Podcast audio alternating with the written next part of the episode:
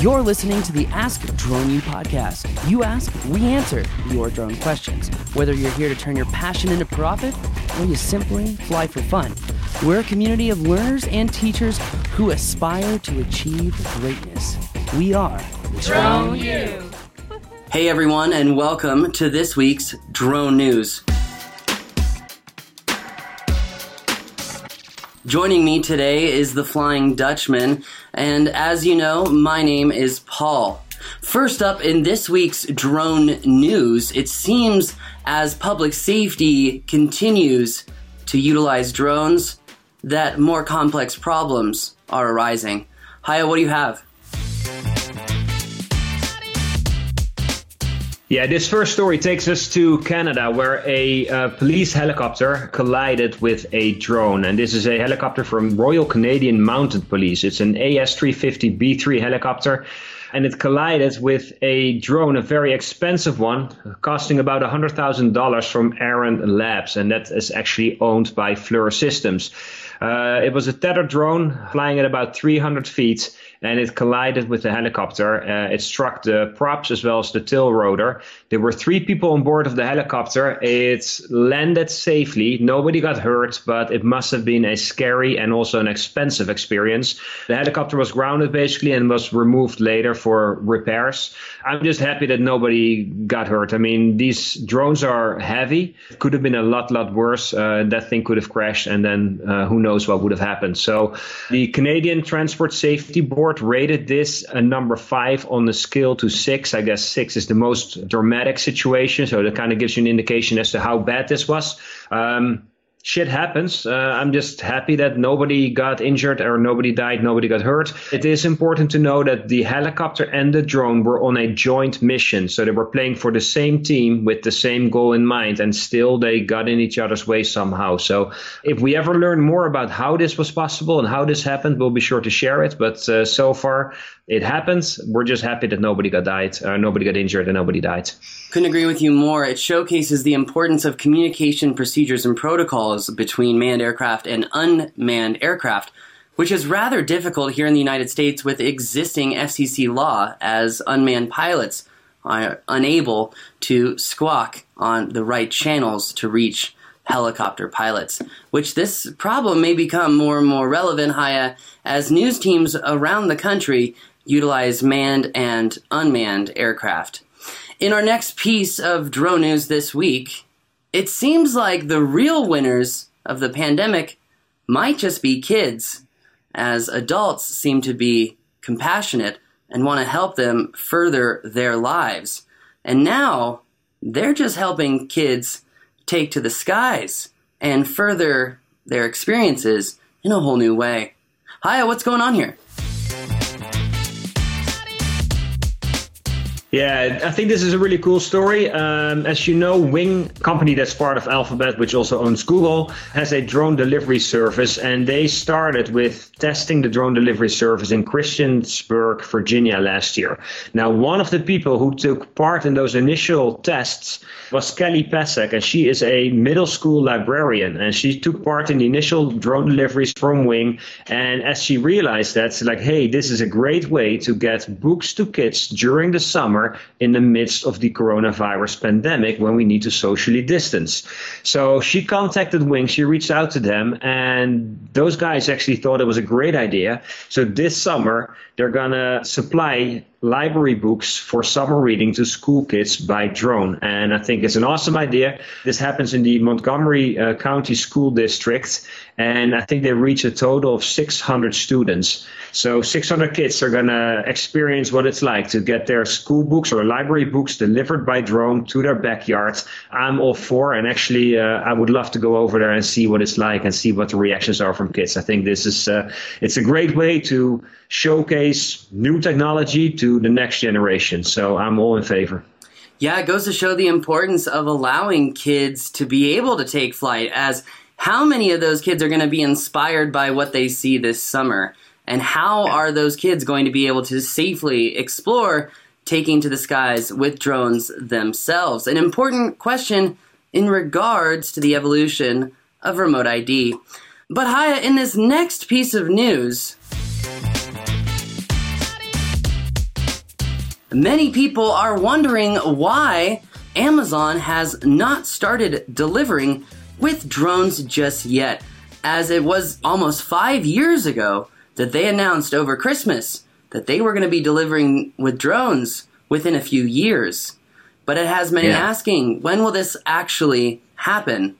Yeah, Jeff Bezos, I think it was on 60 Minutes uh, back in 2013, famously predicted that within, what, five years, drone deliveries to consumers across the country would be like a routine occurrence, like something that would happen regularly and nobody would be surprised by it. Now, here we are seven years later. It's not quite like that. Jeff Bezos kind of stuck his neck out, was very positive about drone deliveries, and I think considering how aggressive and revolutionary Amazon has been when it comes to e-commerce, I think at the same time, a lot of people are kind of surprised that still we haven't really seen or heard anything from Amazon when it comes to deliveries by drone. Meanwhile, Wing has been taking off, UPS, we have Matternet, we have Zipline. There are plenty of examples where, where drone deliveries are, are actually taking place, but it's been awfully quiet from Amazon.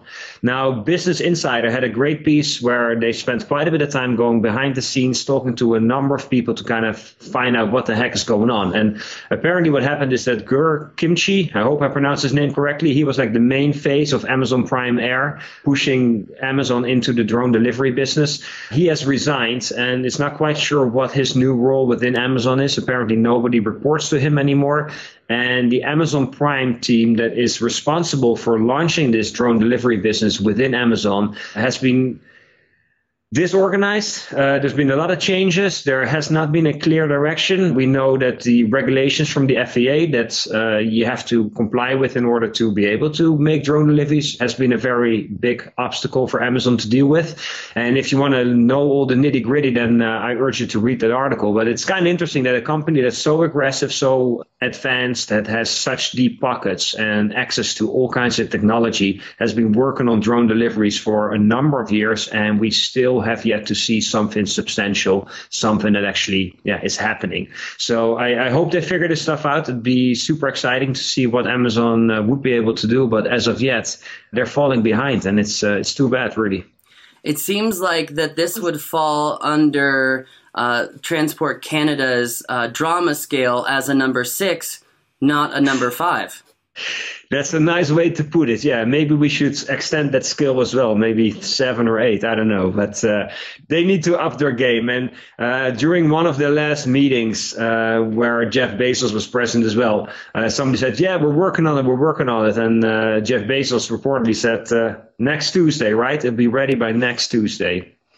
we'll see. Tuesdays come and Tuesdays go. So they sure do. It would be nice if the FAA had a drama scale because that may make things a little bit more enjoyable. But in in our next piece of drone news, eh, which is actually quite enjoyable, if many of you remember, we discussed here on the news show exactly how you as drone pilots can safely fly protests by following some simple rules. We even notated that waivers are not necessarily required if the right flight path is taken. And it seems like one drone pilot in Oregon has really taken off with this information and proven that, well, maybe flight over people waivers are really not that necessary, especially when considering what some of the old time drone pilots would say about operations over people, which is that the FAA has only commoditized operations over people, which were taking place far prior to 2016. Haye, what's going on with capturing protests and not needing a waiver? Yeah, since the protests have been taking place in many American and, and not even just American, but around the world, uh, in many big cities, we've seen a lot of drone footage showing these protests and the, the things that are taking place. Uh, we've seen drone videos, drone photos. Now, when you fly in an urban area, of course, it's tricky. There might be airports close by. You might have GPS interference. Uh, you might be flying over people, even if you don't intend to. Some of these drone videos and shots that we've seen were taken uh, during the darker hours of the day, so maybe people were flying at night nighttime. There's a lot of stuff that comes into play when you safely want to fly in an urban environment. Now, this guy, Jamie Goodwick, owns uh, and runs Portland Drone, and he has the waivers and he has a, a DJI Mavic 2 Pro that's outfitted with a parachute system, and he is allowed to fly over people. However, in this specific instance, he didn't even need his waiver because he was either flying in front of the protesters on emptied out streets. So as they were advancing to him, he would back up with the drone and fly over an empty space, or he would fly along them marching on Martin uh, Luther King uh, Boulevard in Portland over the rooftops of buildings. So he was able to get all the footage, get really close to the action, get all those shots, but do so in a safe manner, uh, in a responsible manner, without breaking the rules, without needing a waiver. And I think it's important to talk about this because since we've seen so many drone videos and photos, it's important for people to realize what the rules are, how you fly safely and responsibly. And here's a great example of somebody putting that in practice. And I think it's uh, it's definitely worth uh, noticing. Yeah, this is awesome. I mean, this is really awesome to see such a a fantastic use of the tool in really helping capture uh, an important time in history. And frankly, I think that this is awesome as humans creatively use tools to showcase the beauty of humanity as a whole. That being said, into our next piece of drone news. It seems like the government is finally open to comment. No, we're not talking about the FAA. Haye, what do you have? Yeah, this is the Department of Homeland Security. I mean, we know that uh, especially Chinese drones and Chinese drone manufacturers have been under a lot of fire and pressure from different parts of the US government. In this case, the Department of Homeland Security wants to know what people think about drones being put to use in emergency situations. So they are going to run a survey, and what they've done now is on the Federal Register, they've announced a survey. They want to get comments from people on how to structure the survey. The survey is scheduled for later, and it's titled Understanding Public Perception and Acceptance of First Responders' Use of Unmanned Aircraft Systems. So they want to get a sense of what the public feels about hey, there are forest fires and they're using drones, or there's been an earthquake or a hurricane and the first responders are using drones. They want to know what the people's perception is and I think this is important. I think it's very important. And it's also one of the reasons why we've been pushing stories where drones are being used for good, because there's been so many situations and so many examples where drones actually played a critical role in saving somebody's life. We want to push those stories forward because we think it helps shape the perception among the general public. It's good to see that the Department of Homeland Security is interested in this stuff as well. So whenever that survey comes out, uh, I would say be sure to participate and, and give them your feedback. I think currently drones can do a lot more than what they've been allowed to do. I know from Brendan Schulman from DJI that the latest count that they have, which is somewhat an unofficial count, is that 410 people's lives have been saved with the help of drone. Now, with drones. So sometimes this is uh, a clear relationship with the drone and the situation where somebody's life was at risk. In other cases, it might have been that there was a search party where a drone played an assisting role. So the level in which the drone contributed might have differed here and there, but still there are a lot of situations where drones did play a critical role, and that's with all the current restrictions in place. If we allow first responders to use drones in their full capacity, that number probably would rise tremendously and very quickly.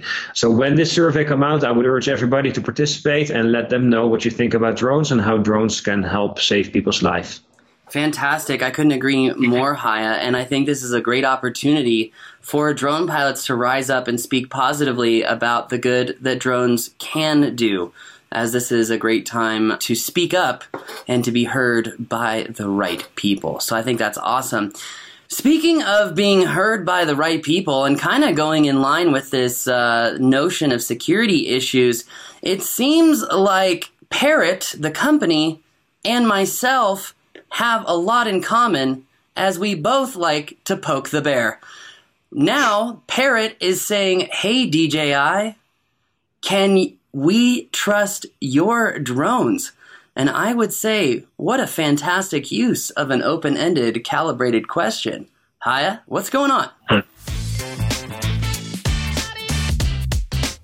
Yeah, Parrot. Uh, we've seen prototypes and early images of a new drone that has a dual lens setup with a thermal camera. So you have three cameras or three sensors basically, and it allows you to zoom in 32 times optical and get a thermal view. So it's an awesome drone, at least it seems. It's a modified Parrot Anafi, a little sturdier, a little better, bigger, stronger.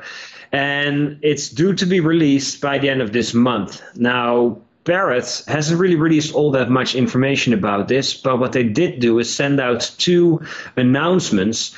And the first one said, Don't trust Chinese drones. And the second one gave the question, Do you trust DJI drones? So clearly Parrot is kind of trying to play off of the whole data security and the US government not trusting Chinese drones or drones that are made in China or specifically by DJI. And they're trying to benefit from this situation. I'm not sure if this is the right marketing strategy. It's kind of interesting. Also, if you look closely at the Parrot Anafi, it says it's designed in France, but guess where it was built? It was actually put together in China. So even the Parrot Anafi is a Chinese made drone in that regard. So I don't know if when you're about to launch a new drone, and I would imagine this one is specifically targeted at government agencies, first responders, local law enforcement, those kind of people. If that's what you're going after, I don't know if putting the emphasis on Chinese made drones is the best way to kind of introduce and to announce your new product, specifically since the Parrot Anafi is made in China. Now, we have heard information that this new Parrot drone might be made in the US just to kind of solve that problem. However, even if it's assembled in the United States, probably a lot of the components inside the drone might still be Chinese. So I think by pushing the narrative this way, you lose either way. I don't think you make yourself look better by putting other people down. Um, in this case, they take on DJI. I haven't heard anything from DJI whether they're going to fight this, whether they're going to sue them or whatever. I don't think they would. I don't think they should.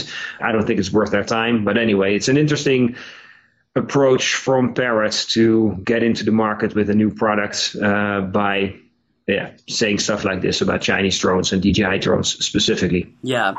Well, while I agree with you that calling people out is probably not going to offer a mutually beneficial situation, as I have learned recently, but I will say that I think it's important that we are able to have conflicting conversation because true objective, well, uh, conclusions are, are really met much faster.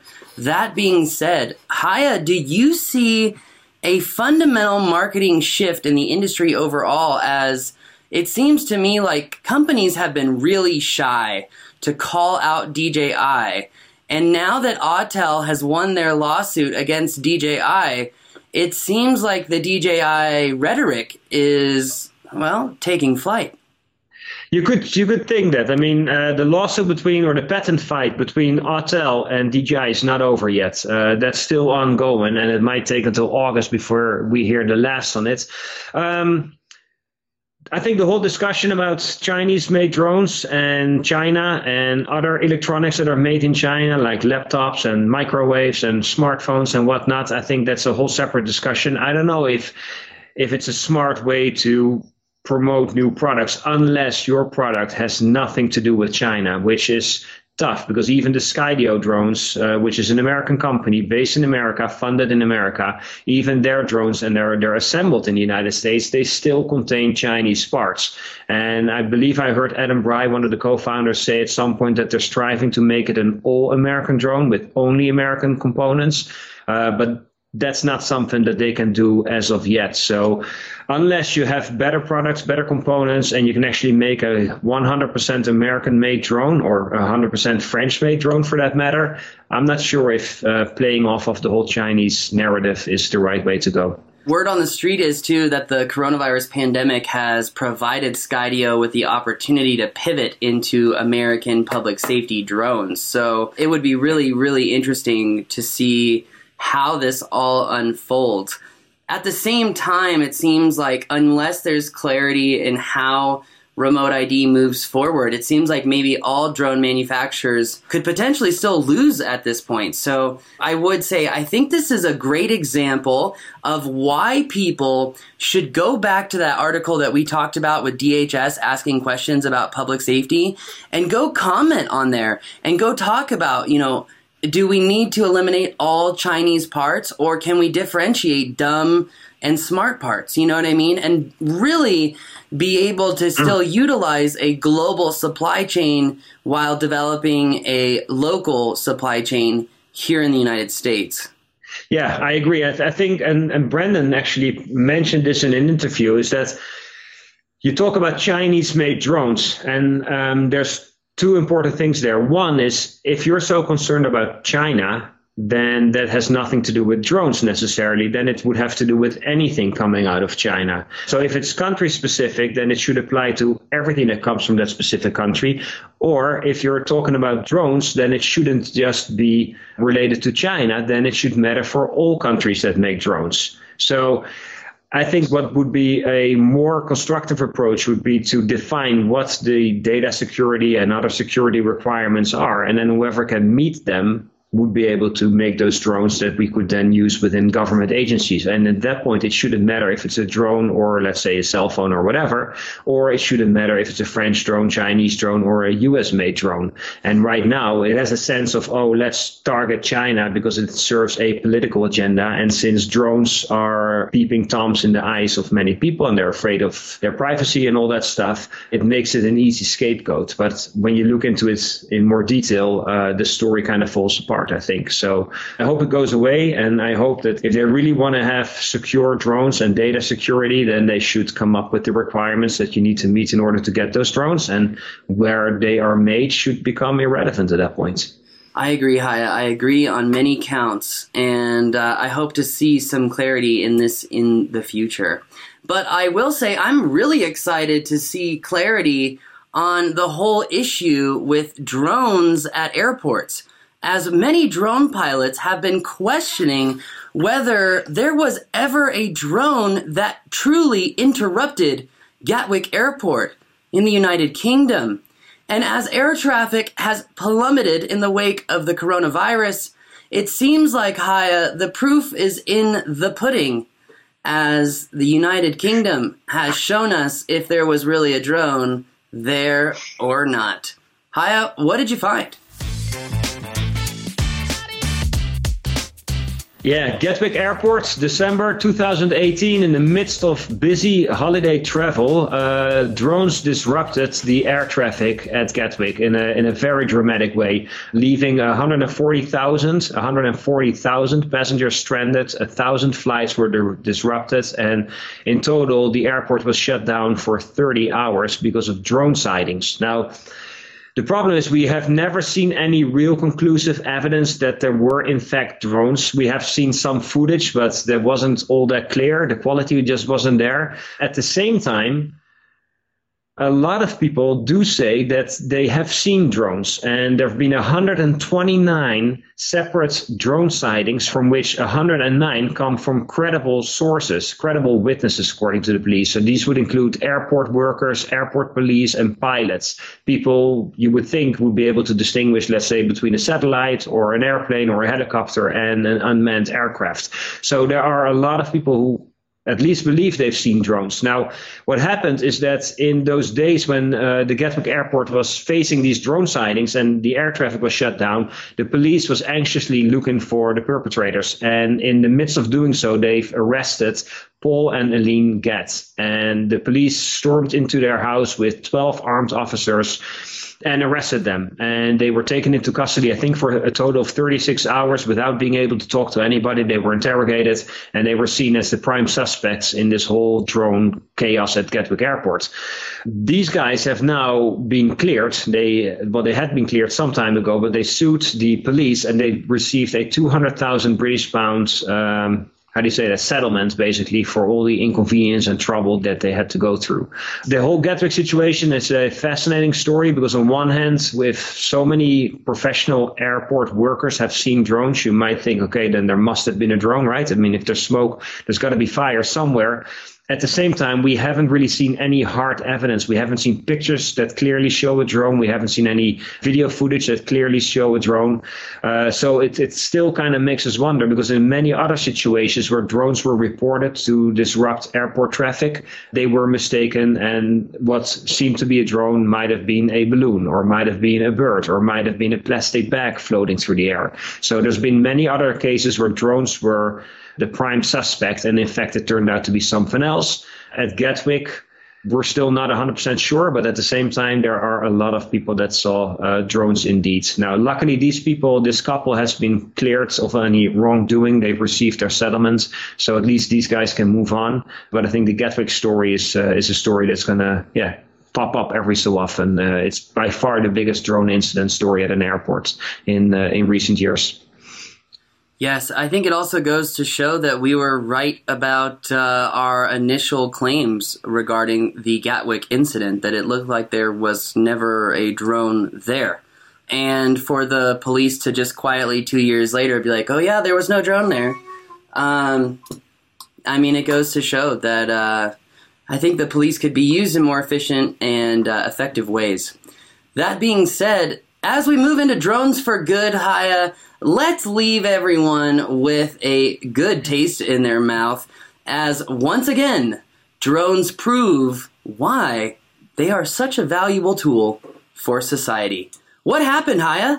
Drama scale, is it a two or a five?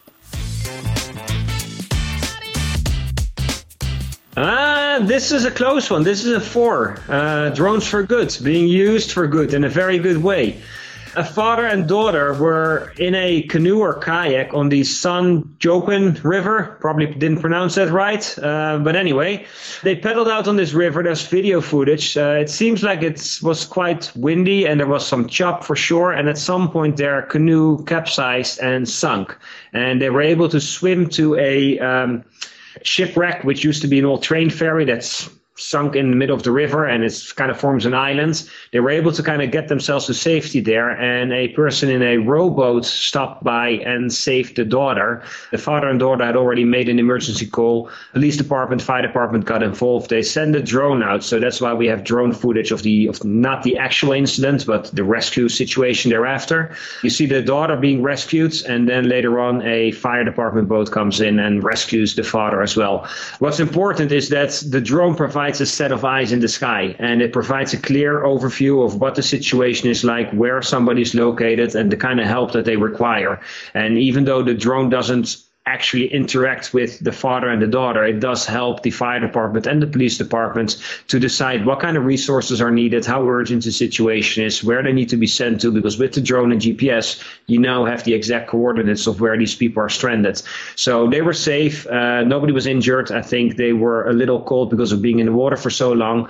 But it's a good example again where people's lives have been affected and have been potentially saved with the help of drones. So drones for good. And any story like this that that we come across, we'll be sure to cover here on the on the Drone News Show. Yeah, I love it, Haye. I love to see drones uh, being used for uh, fast water rescue. That's one of the exercises that we did at the fly-in uh, last year and the year before that. So it's awesome to see drones being used on the San Joaquin River. It's uh, really, really cool, man. Uh, whenever we see you know drones being used to save lives, it reminds us just one reason why we take to the skies. So thank you, Haye, for keeping that inspiration rolling. Really appreciate it. Awesome, man. Glad to be in the show. Me too. And that's going to do it for our new show this week. Thank you for joining us. If you would like to leave us a review, nice or really mean, uh, please feel free to do whatever floats your boat. But if it sinks, just remember who's going to come save you? With their drone. My name is Paul. He's the Flying Dutchman. This is Drone News. We believe that videos, images, words, and sounds have the absolute power to inform, inspire, and entertain. We reject indecision, confusion, and vanity, for they work against the community. We are united under the virtues of safety and knowledge. We are a training community of learners and teachers who encourage and energize each other to achieve greatness. We are pilots, videographers, photographers, freelancers, business owners, enthusiasts, experts, and apprentices. We are creators. We are the Drone U.